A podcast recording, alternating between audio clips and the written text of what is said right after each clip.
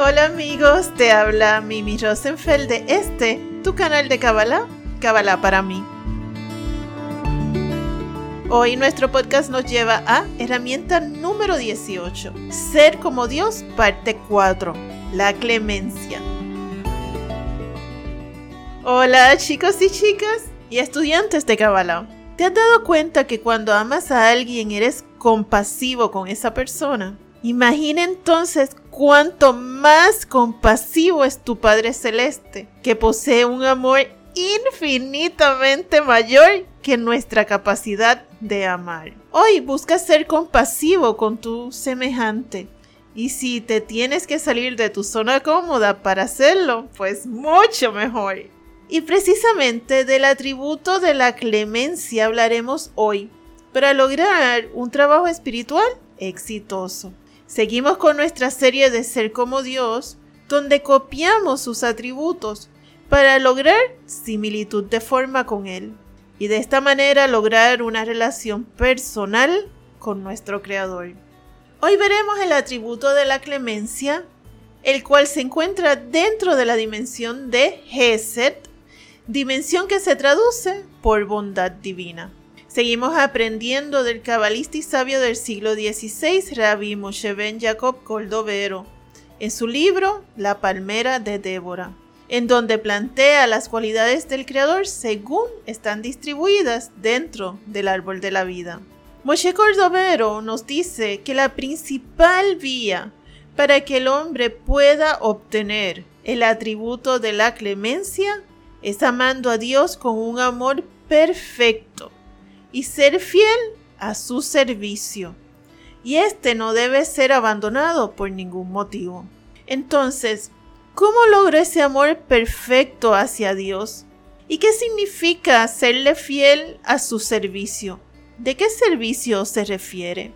Hay un dicho muy conocido en la Kabbalah que dice, esto también es para bien. O sea, que lo bueno que me pasa es para bien y el sufrimiento que me suceda también es para bien. Pensar de esta forma es lograr una fe completa y por tanto un amor perfecto. Ya que aquí estamos diciendo que todo viene de Dios.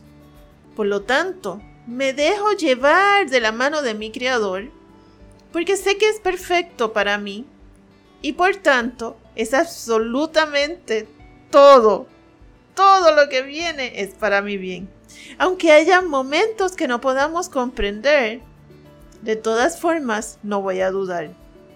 Aun cuando la vida está plagada de obstáculos y de rigor, debemos saber que aún ese rigor contiene ya dentro de él la clemencia divina.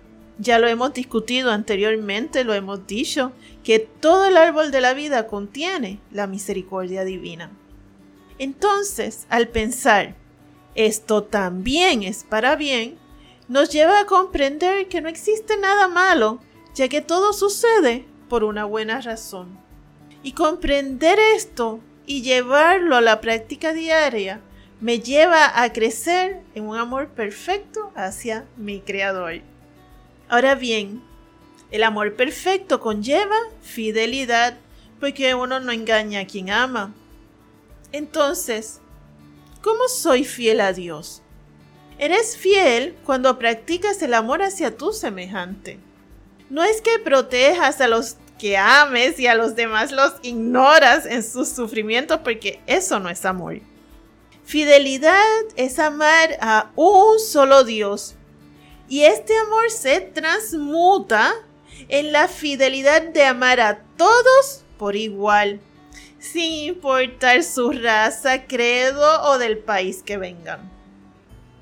Y dentro de esa fidelidad voy a cumplir con un servicio. La acción de estos servicios nos permiten lograr obtener el atributo de la clemencia. Ahora bien, veamos cuáles son esos servicios. Número 1. Primero que nada, uno debe de preservarse primero a uno mismo. Esto significa que uno primero tiene que hacer su propio trabajo espiritual proactivamente para luego poder ayudar a los demás. De esta manera, su amor hacia los demás será correcto y verdadero, sin egoísmos o segundas agendas. La persona a través de este trabajo espiritual debe aprender a convertir su naturaleza egoísta de recibir para sí mismo en una naturaleza de recibir, pero para dar y compartir. Número 2. La circuncisión. La circuncisión quita el prepucio del órgano sexual masculino, dejando el glande al descubierto. Este prepucio significa la capa de oscuridad que no permite que el varón pueda desarrollar niveles espirituales altos. El Zohar nos dice lo siguiente. Todo hombre que conduce a su hijo a los secretos del cielo y le hace circuncidar, es como si ofreciera un holocausto a Dios. Debemos entender que la palabra holocausto en hebreo viene de la palabra karob. Y la palabra karob significa acercar. Sé que cuando estamos hablando de hacer un holocausto a Dios, lo que en verdad estamos diciendo es hacer un acercamiento a Dios.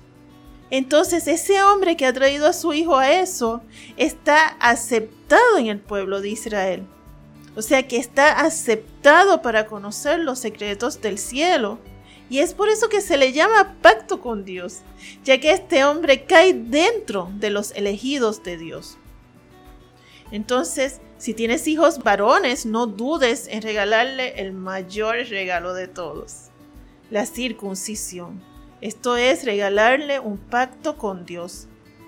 Por otra parte, no solamente es la circuncisión del órgano sexual, sino también la circuncisión del corazón, en donde uno deja de lado el corazón duro a cambio de un corazón lleno de bondad. Esta se logra a través del estudio de los secretos del cielo. Tercer servicio. Visitar al enfermo y sanarlo. ¿Y acaso no todos estamos enfermos? Claro que sí. Todos estamos enfermos en este mundo. Cada uno padece de lo que sea su propia corrección. ¿Y por qué estamos todos enfermos? Porque no alimentamos nuestra alma como es debido. Entonces, así como nuestra alma está desnutrida, así vemos su imagen reflejada en nuestro cuerpo. Entonces, simbólicamente hablando, cuando visitamos un enfermo, estamos en realidad dándole amor y cariño a nuestra propia alma. Así como cuidemos a los enfermos, así también el Creador cuida de nosotros. En otras palabras, yo me ocupo de mi semejante y Dios se ocupa de mí. Pero luego aquí dice no solo de visitar, sino también de sanarlo. ¿Cómo lo puedo sanar? La Kabbalah nos enseña que en la cabecera de la cama del enfermo se encuentra directamente la Shejina o la divina providencia femenina, que va a llevar esa oración directo al Creador. Por lo tanto, no hay oración más poderosa que aquella que hacemos por la sanación de alguien. De hecho, más poderosa que la del mismo enfermo. ¿Por qué es más poderosa? Porque nos asemejamos a Dios, haciendo clemencia y sanación para todos por igual. Recuerda que hemos estudiado que cuando vamos a favor de la creación, esto es, amando al prójimo como a nosotros mismos, entonces el universo va a favor de nosotros y los milagros y buenos sucesos se suceden uno detrás del otro. Número 4. Siguiente servicio. Dar caridad al pobre. Te preguntarás, ¿por qué es tan importante la caridad de dinero? Y es que aquí hay un gran secreto del cielo. Cuando damos dinero al necesitado, estamos conectando con la sefirá de Gesed, que es la que aquí estamos estudiando hoy día. Esta dimensión queda justo debajo de la dimensión de Hokma. Y esta última dimensión contiene en ella misma la energía potencial para toda nuestra vida. Entonces, este dinero actúa como mérito para poder accesar a esa energía infinita que es la que hace que lo difícil sea posible. La caridad debe ser íntima y personal. Nadie debe saber de las caridades que haces, porque de lo contrario ya se convierte en una energía de orgullo y no de luz. Por otro lado, si observas el dinero en nuestro mundo es lo que hace posible que podamos ejercer nuestros deseos. Por lo tanto, cuando le das a un pobre, estás ejerciendo justicia divina, porque le estás permitiendo que pueda cumplir sus deseos. No importa cuáles estos sean. Y esta es la misma justicia divina que Dios ejerce con todos nosotros, ya que si fuera por nuestros pecados, no tendríamos derecho a nada. Número 5. Siguiente servicio. Acoger huéspedes. Fíjate, el primero en acoger huéspedes fue el patriarca Abraham. Él recibía a todos los caminantes que pasaban por su hogar. Los invitaba a comer, les daba agua para que se lavaran los pies y las manos. Les daba de tomar y mientras tomaban y comían, Él les hablaba sobre las maneras de servir a Dios. Los trataba con amor, cariño y respeto. ¿Cómo logró Abraham recibir en su hogar y convertir a tantas personas? porque Abraham acogió a su primer huésped dentro de él mismo. Ese primer huésped fue Dios. Dios se hospedaba dentro de Abraham. Entonces, esta acción de acoger huéspedes es acoger a nuestros invitados con respeto y amor y en un dar y compartir agradable pero es también acoger a Dios dentro de tu corazón, que siempre esté contigo. Para esto último hay dos herramientas que te ayudan a lograrlo. La primera es hacer Shabbat y la segunda es hacer Bodedut. Te invito a que escuches nuestros podcasts para que tengas mayor información sobre ambas herramientas. Hay otro secreto del cielo que aquí debes saber. Es importante que siempre acompañes a tu huésped a la puerta cuando éste se va. Así, de esta forma, ellos se van con paz y tú mantienes tu paz. Número 6. El vivo se ocupa del muerto. Aquí entramos a un secreto muy grande. Cuando meditamos con nombres de Dios, combinados que llamamos Yihudim, estos nombres despiertan el alma de los justos que murieron en la época de la entrega de la Torah. Un nivel del alma de ellos se queda flotando sobre su piedra tumbal, que es una piedra que está sobre su tumba. Y cuando una persona hace estas meditaciones cabalistas, esta alma de este justo es despertada y sube a la corte celeste y explica al Creador que por esta persona que meditó, él fue despertado y quiere bajar milagros y buenos sucesos al mundo. Y así el Creador se lo concede. Entonces, como ves, la meditación cabalista de Yehudin te permite traer la mayor clemencia a este mundo. Número 7. Llevar la novia bajo el palio nupcial. En la tradición, el palio nupcial representa la Shehina, o sea, la presencia divina femenina, que da numerosas bendiciones a la pareja de novios. Todas estas bendiciones necesarias para que el matrimonio sea exitoso. Pero, en adición a este precepto, aquí también se está hablando de nuestra alma, la cual es la novia, Y el palio nupcial es nuestro creador. Y esta relación de unión se sucede los viernes en la noche durante el Shabbat, en la unión sexual de la pareja.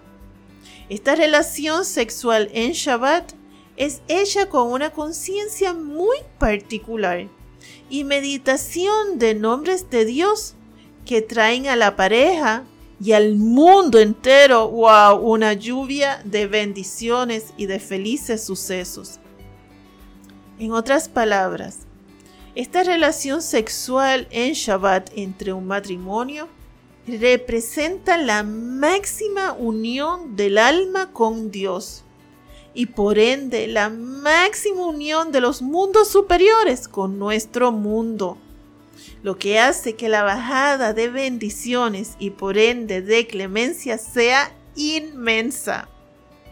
Número 8 poner paz entre el hombre y su prójimo. Mucho se habla de la paz. Sin embargo, parece algo fácil, mas no lo es. ¿Por qué no es fácil? Porque para poder lograr la paz en tu medio ambiente con tu semejante, necesitas primero lograr tú tu propia paz. ¿Y cómo yo logro mi paz? Seguramente piensas que si no te metes con nadie, tu paz está segura. Desde ahora te digo que eso no es así. Y lo notarás porque primero que no te quedas tranquilo dentro de ti. Y luego siempre algo inevitablemente pasará en donde tu supuesta paz se romperá. Todo para dejarte saber que nunca lograste la paz. La paz solo se logra a través de dos acciones. La primera acción es a través de las relaciones sexuales correctas. Esto es con conciencia de lo divino que hay en ti y en tu pareja y en la acción como tal, sin adulterios o infidelidades.